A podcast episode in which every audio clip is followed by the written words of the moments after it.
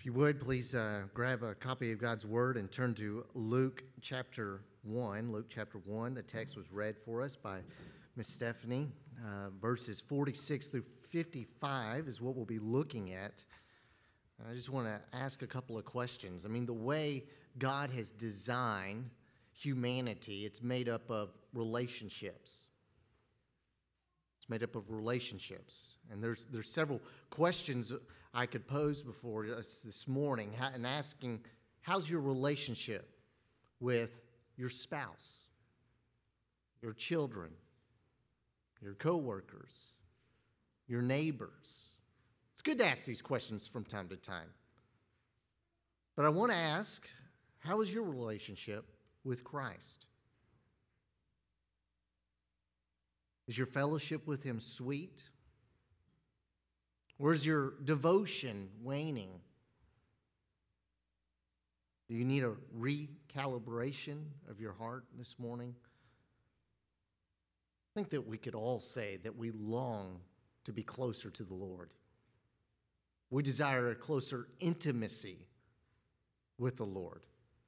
I think this passage directs us to that and can help us this morning. Our text comes from J.C. Ryle's The Coming of the King. It's our Advent devotional that we've been encouraging families to utilize this month. Uh, Brother Rick started our Advent series by introducing a question and asking really what should we do between the two Advents. We find ourselves between Christ's first coming and we're anticipating and hoping his second. And really, the next two sermons that came from that look to Christ's second coming. And really, simply put, we work. We have a work to do as the children of God as we anticipate Christ's coming. This week's and the next will look to his first coming. And, and really, what we see from that today, in answering that question, what should we do? We worship. We worship. I've entitled this message, The Song of Mary. Not a very uh, crafty or new title, but the Song of Mary. And there's really four things that I want us to see from the text. The first, the praise of Mary. We'll look at that in verses 46 through 47, the praise of Mary, which is the foundation for this song. And then the next three would be her source for her praise as she looks at three things. The personal favor of God, verses 48 through 49, the power of God, verses 50 through 53, and then lastly, the promises of God, verses 54 through 55. So, the praise of Mary, the personal favor of God, the power of God, the promises of God. As you read this song, it's very clear that this young lady was familiar with her Bible. Some have said that it echoes that of Psalm uh, 1, 103, Psalm 22, 98, 147. Very similar structure and even sentences, such as the prayer of Hannah in 1 Samuel chapter 2. So, possibly the basis and the foundation for Mary's song comes from what she knew from the Word of God. So, let's allow this, this song to direct us this Christmas season. Let, us allow it to, to uh, instill in us a great desire to praise and worship God. So let's begin with the praise of Mary. The praise of Mary. If we, we want to first get our footing here, if you were to look back at chapter one, what we've seen thus far, uh, Luke begins by the birth announcement of John the Baptist, looking at the parents of John the Baptist and that birth announcement. And then it goes into the angel Gabriel coming to Mary and announcing that she has been chosen by God to give birth to the Savior of the world. Would you turn with me or just look back with me at verses 31 through 33? Here's, here's our footing for our passage. Verses 31 and 30 through 33 says, And behold, you will conceive in your womb and bear a son, and you shall call his name Jesus. He will be great and will be called the Son of the Most High. And the Lord God will give to him the throne of his father David, and he will reign over the house of Jacob forever, and of his kingdom there will be no end. From this birth announcement, she'll go and visit her, her relative Elizabeth, the mother of John the Baptist. And right before our passage, Elizabeth responds to Mary in verse 45 And blessed is she who believed that there would be a fulfillment of what was spoken to her from the Lord. This is the basis. This is leading up to this song. We're not sure whether she departed at this time or how long it was between her conversation and visit with, Mary, with Elizabeth, but Mary, as she's considering these things, the response is praise and worship. She says, My soul magnifies the Lord. For someone to magnify something or someone, it describes one who is praising someone in terms of their greatness. Similar words, synonyms would be praise, exalt, to glorify, is what she's doing. And it, and it expresses in verses 46 and 47 it's from her soul and her spirit, it's within her. It's a genuine response coming from the heart of Mary because as Mary contemplates and considers what has just occurred with the announcement and the news from Gabriel, and the visit that she has with Elizabeth, she is taken back by the fact that God would place her in this story now. If we were to look from Genesis to Revelation, there is one big story going on, and that is the redemptive story of the Lord, of how God is calling a people to himself. He does, makes that possible through Jesus Christ. Mary is now another one of those characters in this story, and she plays a pivotal role in the life of Jesus. And her response is praise. Her response is gratitude and thankfulness. And, and, and it's a, an outburst of what's coming from within her. I mentioned to you First Samuel chapter 2 is, is what is often turned to and, and a cross reference for this passage. Hannah was the mother of Samuel, she was barren. Her husband had another wife who was very fruitful, and she longed to have a child. Pleaded before the Lord for a child, and God granted her that request through the mouth of Eli the prophet, or the priest at the time. And she would give birth to Samuel, and she would dedicate Samuel to the Lord and hand him over to uh, Eli for service. And her response is very similar. Just listen to a little bit of her prayer, uh, Hannah's prayer in 1 Samuel 2. It says, My heart exults in the Lord, my horn is exalted in the Lord. My mouth derides my enemies because I rejoice in your salvation. There is none holy like the Lord, for there is none besides you. There is no rock like our God. Talk no more uh, so very proudly. Let not arrogance come from your mouth, for the Lord is a God of knowledge, and by him actions are weighed. Very similar structure and content. If you were to come across both women, you couldn't help but to see and listen and hear the praise that came from them because the Lord had favor upon them, blessed them and praise was the response. Mary and Hannah both did what we as humans are called to do. They imaged for us our sole purpose, and that is to praise and glorify God. Very simple. A babe can understand this. We have one purpose in this life, and that is to praise and glorify God. Catechism catechism, catechism question number two of our new catechism, we'll be looking at this next year, poses the question why did God make you and all things?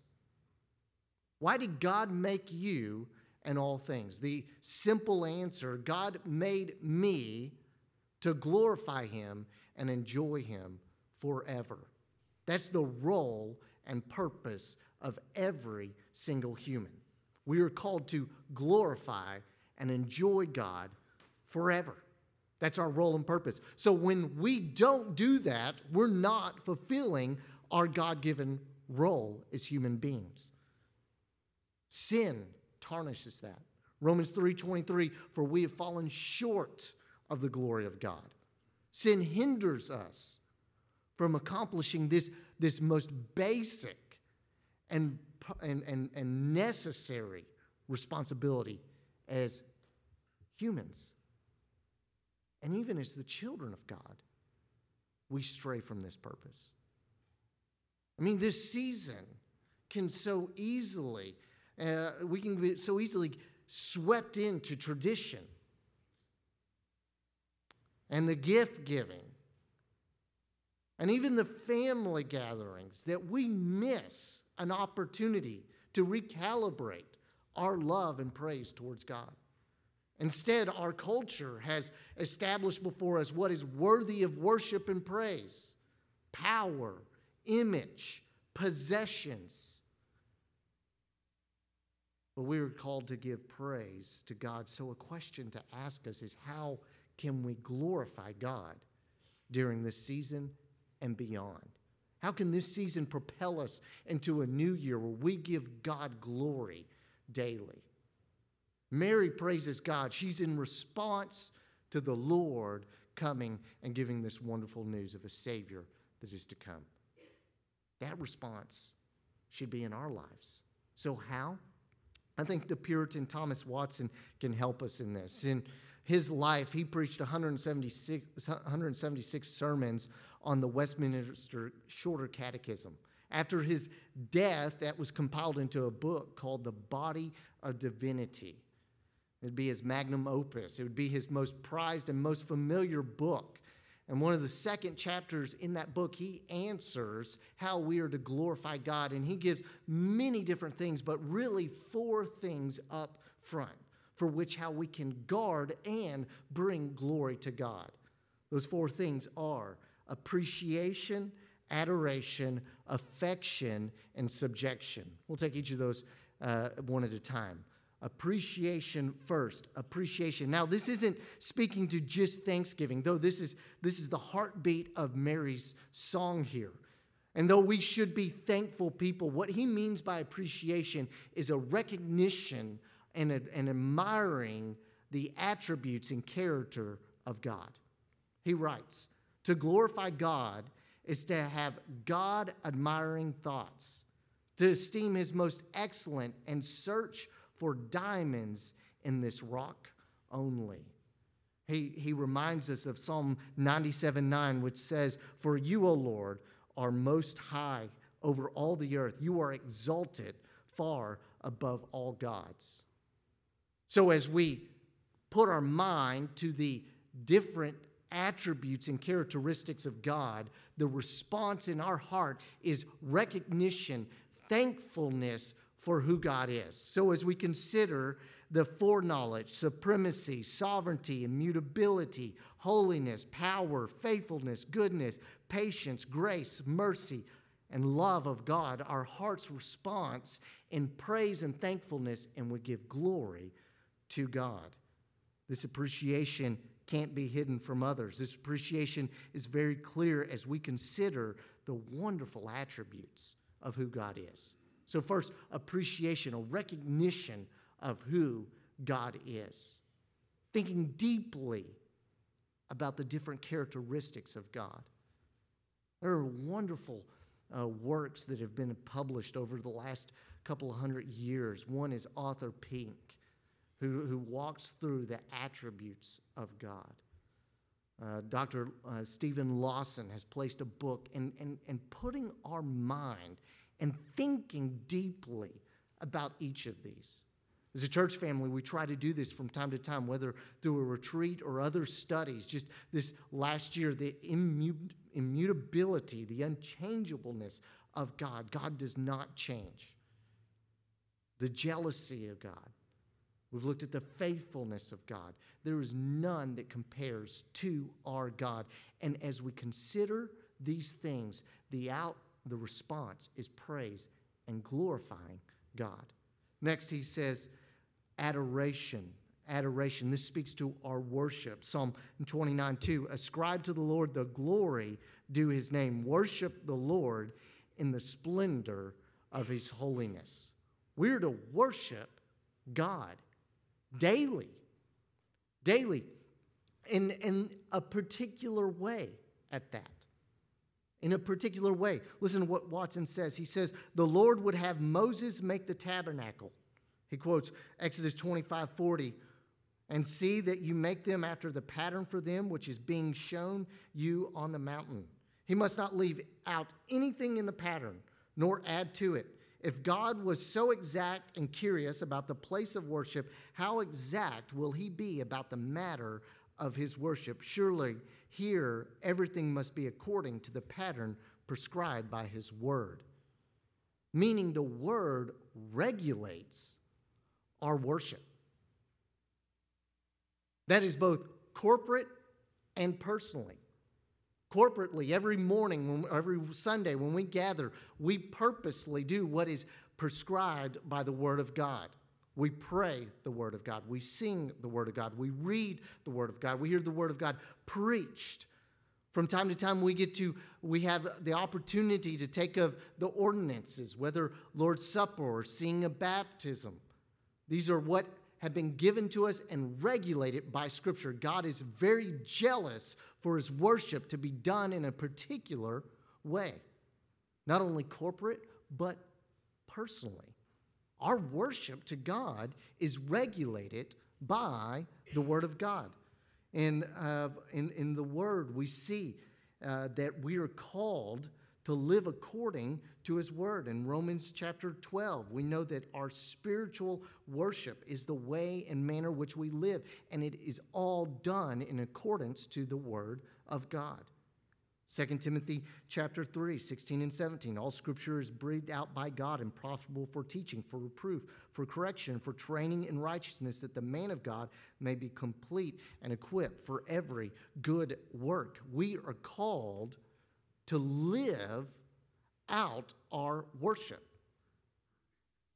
And it's regulated by the Word of God, meaning we talk a particular way because the Scripture directs us in that way. We think particular thoughts because the Scripture directs us in that way. We correspond and relate to individuals in a particular way because the Scripture direct us in a particular way. So we glorify God through our adoration, through our affection, and through our adoration, and through our, thirdly, affection.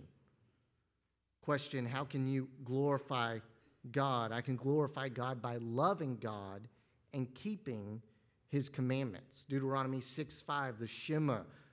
You are to love the Lord your God with all your heart, soul, and strength. We are called to love God. Our affections towards God is a means by which we glorify God. Watson writes He who is the chief of our happiness has the chief of our affections. Is that true for you today? Is it clear to others that God has your chief affections and love? I hope so. Lastly, we glorify God through subjection. It's our service and obedience. We show our love through doing what he commands. John 15, 14, 15, Jesus says, If you love me, you will keep my commandments. Watson wrote, Though the main work of religion lies in the heart, yet our light must show, so shine that others may behold it. It is your ultimate responsibility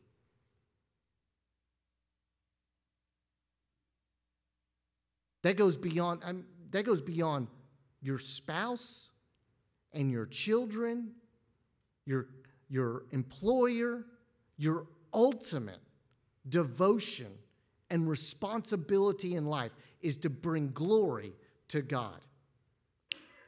That's got my attention. I'd hope that you and I, we would not waste this season to fuel and propel our worship this next year. We see the praise of Mary. Next, the personal favor of God. Look with me at verses 48 and 49. If you, if you notice from 48 through 55, what you're going to see a repeated phrase He has, He has, He has, He has. She's highlighting the mighty work and deeds of the Lord. She begins with this personal favor, though, that the Lord has upon her. He, she says in verse 48 For He has looked on the humble estate of His servant.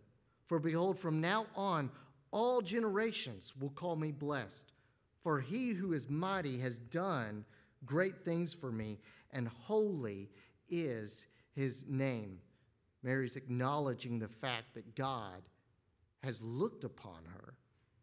Not looked upon her in the sense that you're looking at me and I'm looking at you.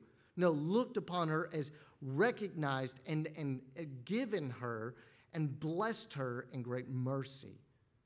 It's, it's brings us back up to verse 28 of chapter 1. And he came to her and said, Greetings, O favored one. The Lord is with you. So the Lord has looked upon her, He has blessed her. Mary rightly sees, though, her humble estate as a servant of the Lord. Here's, here's the problem before us this morning. Our Catholic friends have gone too far in this. In 1854, the Catholic Church, uh, directed by Pope Pius IX, added in their catechism this The most blessed Virgin Mary was, from the first moment of her conception, by a singular grace and privilege of, of Almighty God, and by virtue of the merits of Jesus Christ, Savior of the human race, preserved immune from all stain of original sin.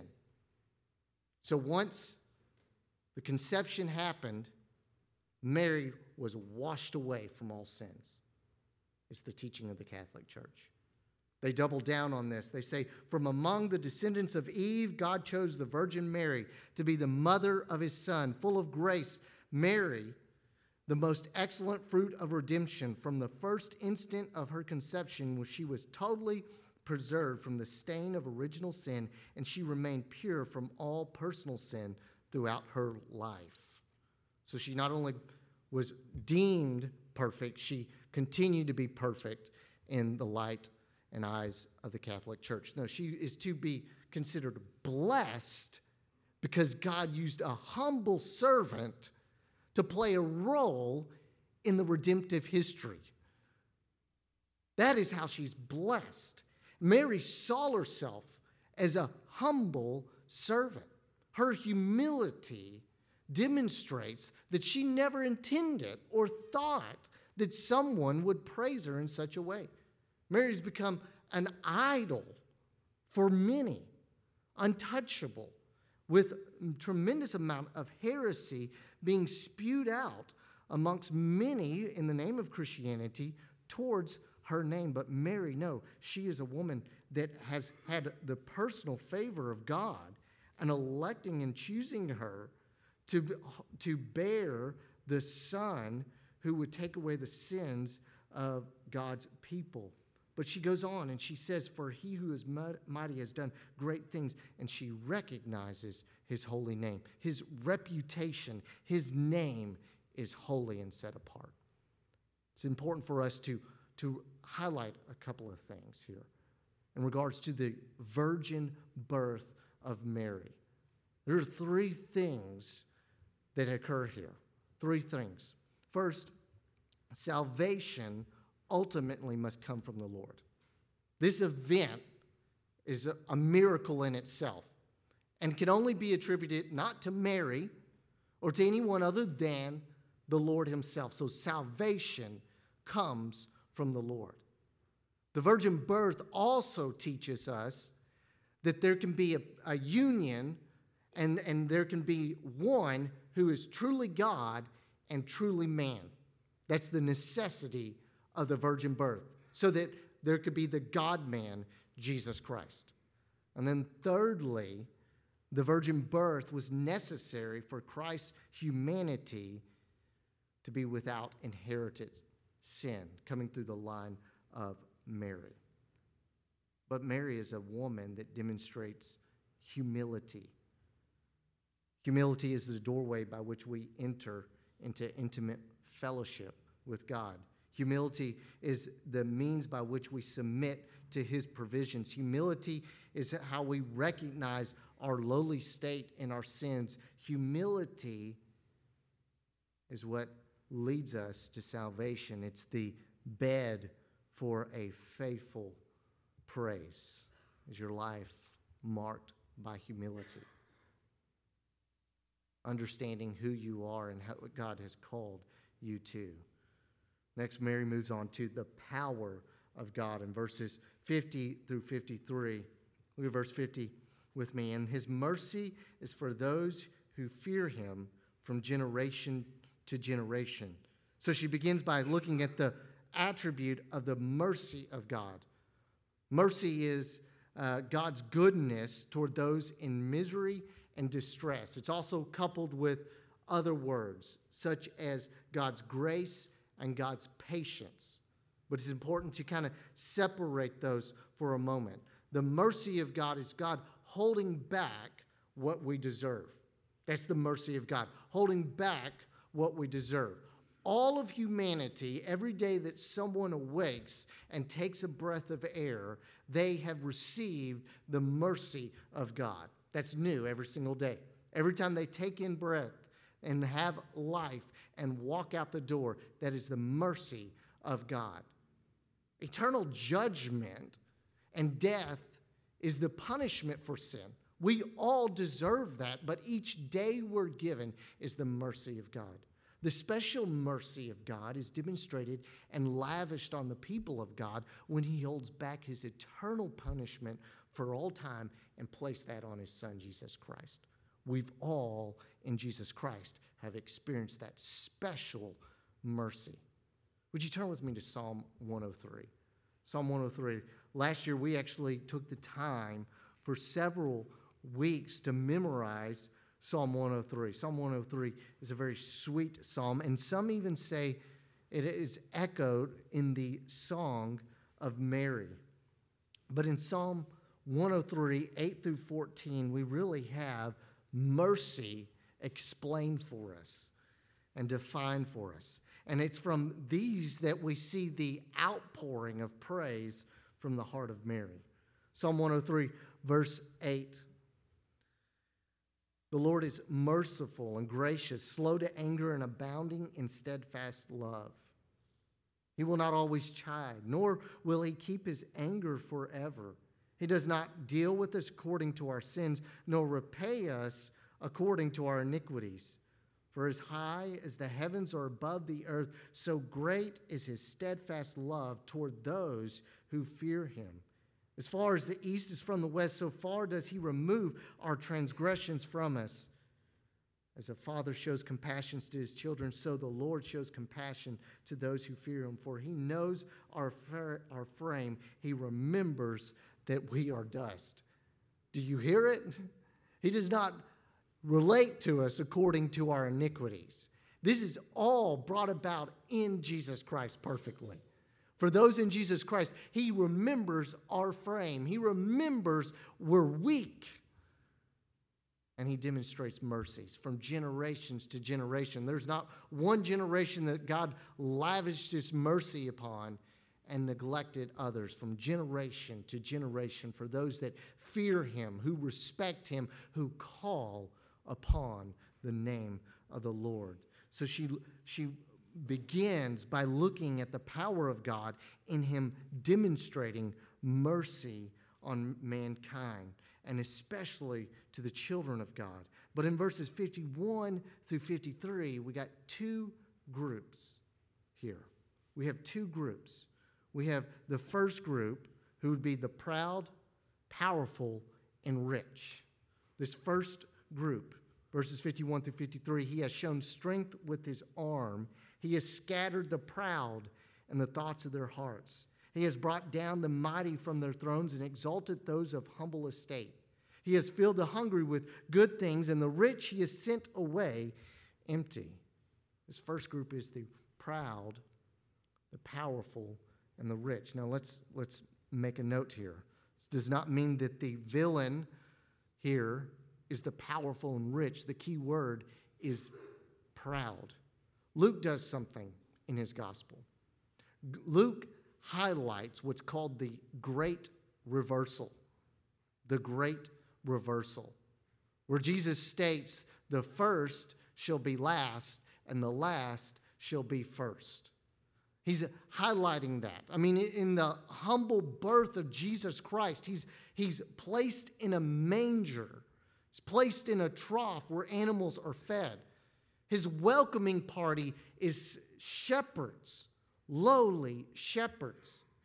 All throughout the rest of the Gospel of Luke, those that would be considered outcasts, such as the tax collectors, are elevated within the story or redeemed such as Zacchaeus. He, he's, he's demonstrating this great reversal, but that key word is the proud. It's the one that goes about and lives their life as if they don't need the Lord.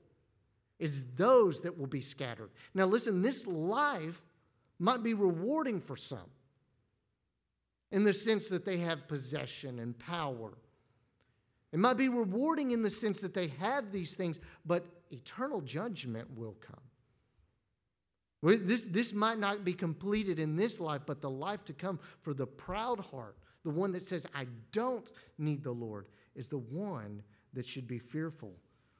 The Bible's not uh, silent on the proud. James 4 6, but he gives more grace. Therefore, this it says God opposes the proud, but gives grace to the humble.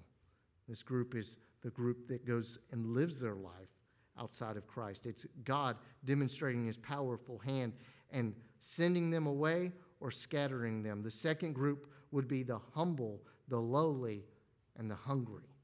It is, the, is these that he elevates, he lifts up, he exalts the despairing, those in need.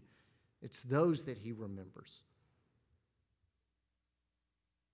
This does not mean that the coming of Jesus Christ eliminates the hungry and poor. And there could be spiritual implications here as well, speaking to though we might not be physically poor, we're poor of spirit or spiritually hungry. And he meets those needs. And he demonstrates that in his powerful hand. So, which group do you find yourself in this morning? Find yourself in that group? I don't need God. I have my own power and strength and capability. Maybe you wouldn't be as bold to voice that, but your life demonstrates that, how you handle yourself. Or you, yet again, a part of the humble those that realize they need the Lord. So, the praise of Mary, the personal favor of God, the power of God, and then lastly, the promises of God. The promises of God. Verses 54 and 55, Mary is recalling how God has been merciful towards the people of Israel, how he spoke to the father uh, their fathers and especially to Abraham, and how he is fulfilling that in the life of Jesus Christ. Of course, Mary's not aware at this point of what would occur, whether she, she really understood what his life would look like. She knew that salvation was coming through this man, through this God man. She recognized that redemption would be through Jesus Christ. She recognized that Jesus was fulfilling the promises that God has already made. She was recalling the Word of God, and as she recalled it, it produced praise in her. We could spend the rest of our afternoon looking at the fulfillment of Jesus Christ in the Old Testament prophecies, in the longing for, for a a Savior and Messiah to come, but I want to highlight five of them. First, the longing for the offspring who would bruise the head of the serpent. In Genesis 3:15, I will put enmity between you and the woman, between your offspring and her offspring, and he shall bruise your head, and you shall bruise his heel. Who will be the one to crush the serpent? The one that represents death and judgment and sin. Who will that be? That's Jesus Christ.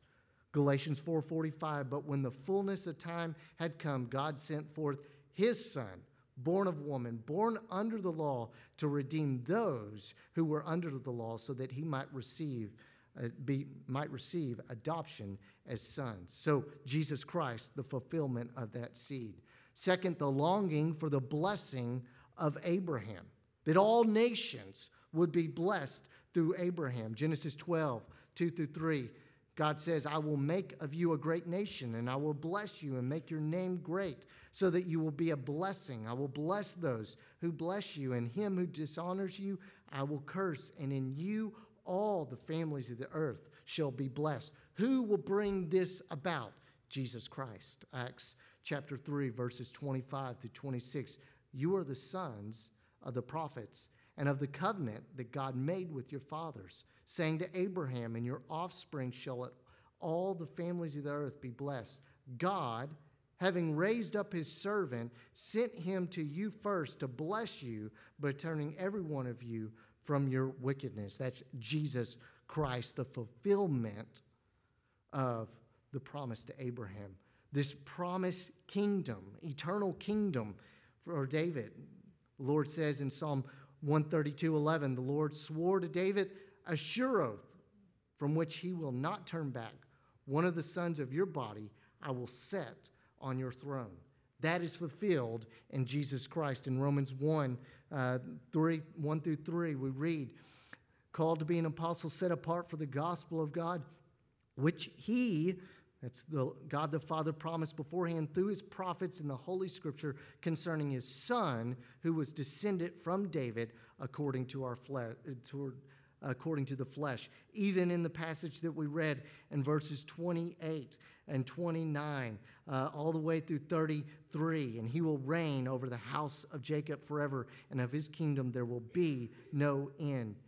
How about this longing uh, one who is born of a virgin? Therefore, in Isaiah 7:14, the, the Lord himself will give you a, a sign. Behold, the virgin shall conceive and bear a son, and you shall call his name Emmanuel, fulfilled in Jesus Christ. Matthew 1 22 through 23. She will bear a son. You shall call his name Jesus, for he will save his people from their sins. All this took place to fulfill what the Lord had spoken by the prophet Behold, the virgin shall conceive and bear a son, and they shall call his name Emmanuel. Jesus Christ fulfilled that. The suffering servant in Isaiah 53. Who would this be? This is Jesus Christ bearing the sins of his people. He says, The Son of Man came not to be served, but to serve and to give his life as a ransom. Mary didn't understand how vast and how complete this son that she would to give birth to would complete the prophecies foretold in the Old Covenant. But he does it perfectly. As she considers the Word of God, she marvels at the promises of God. Have you walked away from the Word of God like that? Just marveling at the God of the Scriptures, marveling at His faithfulness to His promises. He is faithful to His promises. If you walked away knowing that He is true, if He says it, it will come about. The Word of God directed this woman in her praise. J.C. Ryle comments on our passage. Let us rise from our beds every morning with a deep conviction that we are debtors and that every day we have more mercies than we deserve. Let us look around us every week as we travel through the world and see whether we have not much to thank God for. If our hearts are in the right place, we shall never find any difficulty in finding an Ebenezer. This Christmas season, though with all the wonderful things that it comes with it, let's allow it to propel, rejuvenate our worship and praise to the Lord as we consider his faithfulness and the blessings that are ultimately found in Jesus Christ. Let's allow that to be our heart of thankfulness this season.